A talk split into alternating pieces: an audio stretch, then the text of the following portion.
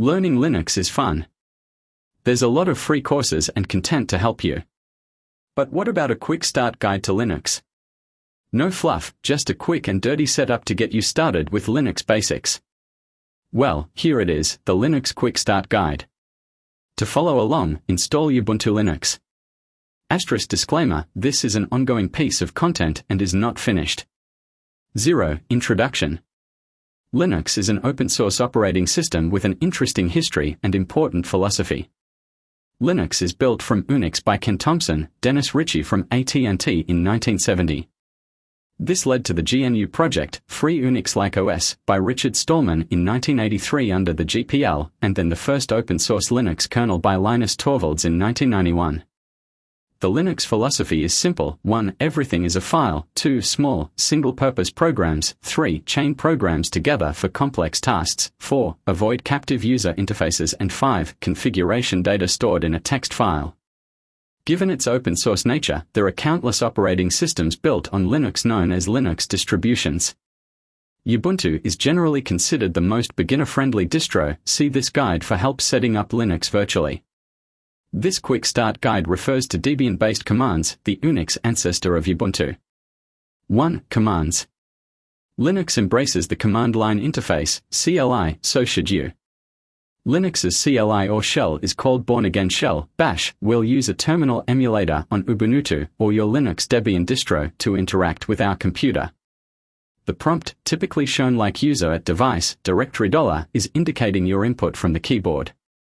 Unlike a graphical user interface, GUI, there are no visual elements to interact with. Instead, commands are used to execute programs that are defined by command options arguments. The default behavior displays a result but depending on what options and arguments are paired with it. Options or switches alter the behavior of output while arguments specify command.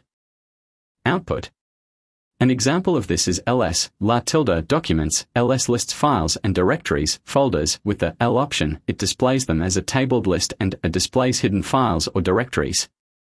The tilde represents the user home directory and the documents is the folder path to the documents directory. Use hostname to display the device name and whoami to output your username. At any time you can use the man to show a manual for a command. If there is no manual try the command followed by help or h try man ls or ls help. Echo is used to print or write something to the terminal. Try echo enter a sentence. It's very useful to chain together with other commands later. Use the up and down arrows to cycle through previously used commands. To run last command or run history to see all used commands. Try TAB to auto-complete commands or arguments. 2. Navigation. Let's navigate the Linux file system. First use pwd to print working or current directory. Use cd to change directories and ls to list files in a directory. To specify what directory to navigate to, either use an absolute or relative path. An absolute path starts from the root directory, represented by, but a relative path asterisk asterisk asterisk asterisk starts from the current directory, represented by.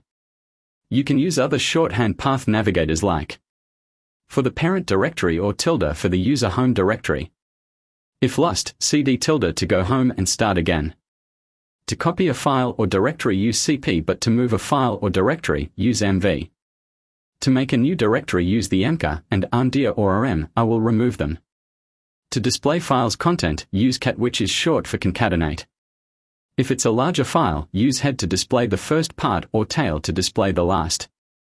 Touch will simply create a new file, then file will display the file type. To edit a file's content, use a text editor like Six, Vim or Nano. Nano is the most beginner-friendly of the three. Use find to find files in directories and grep to search. Journey. If you have any feedback, please send me a message at Mrashley Ball. Happy hacking.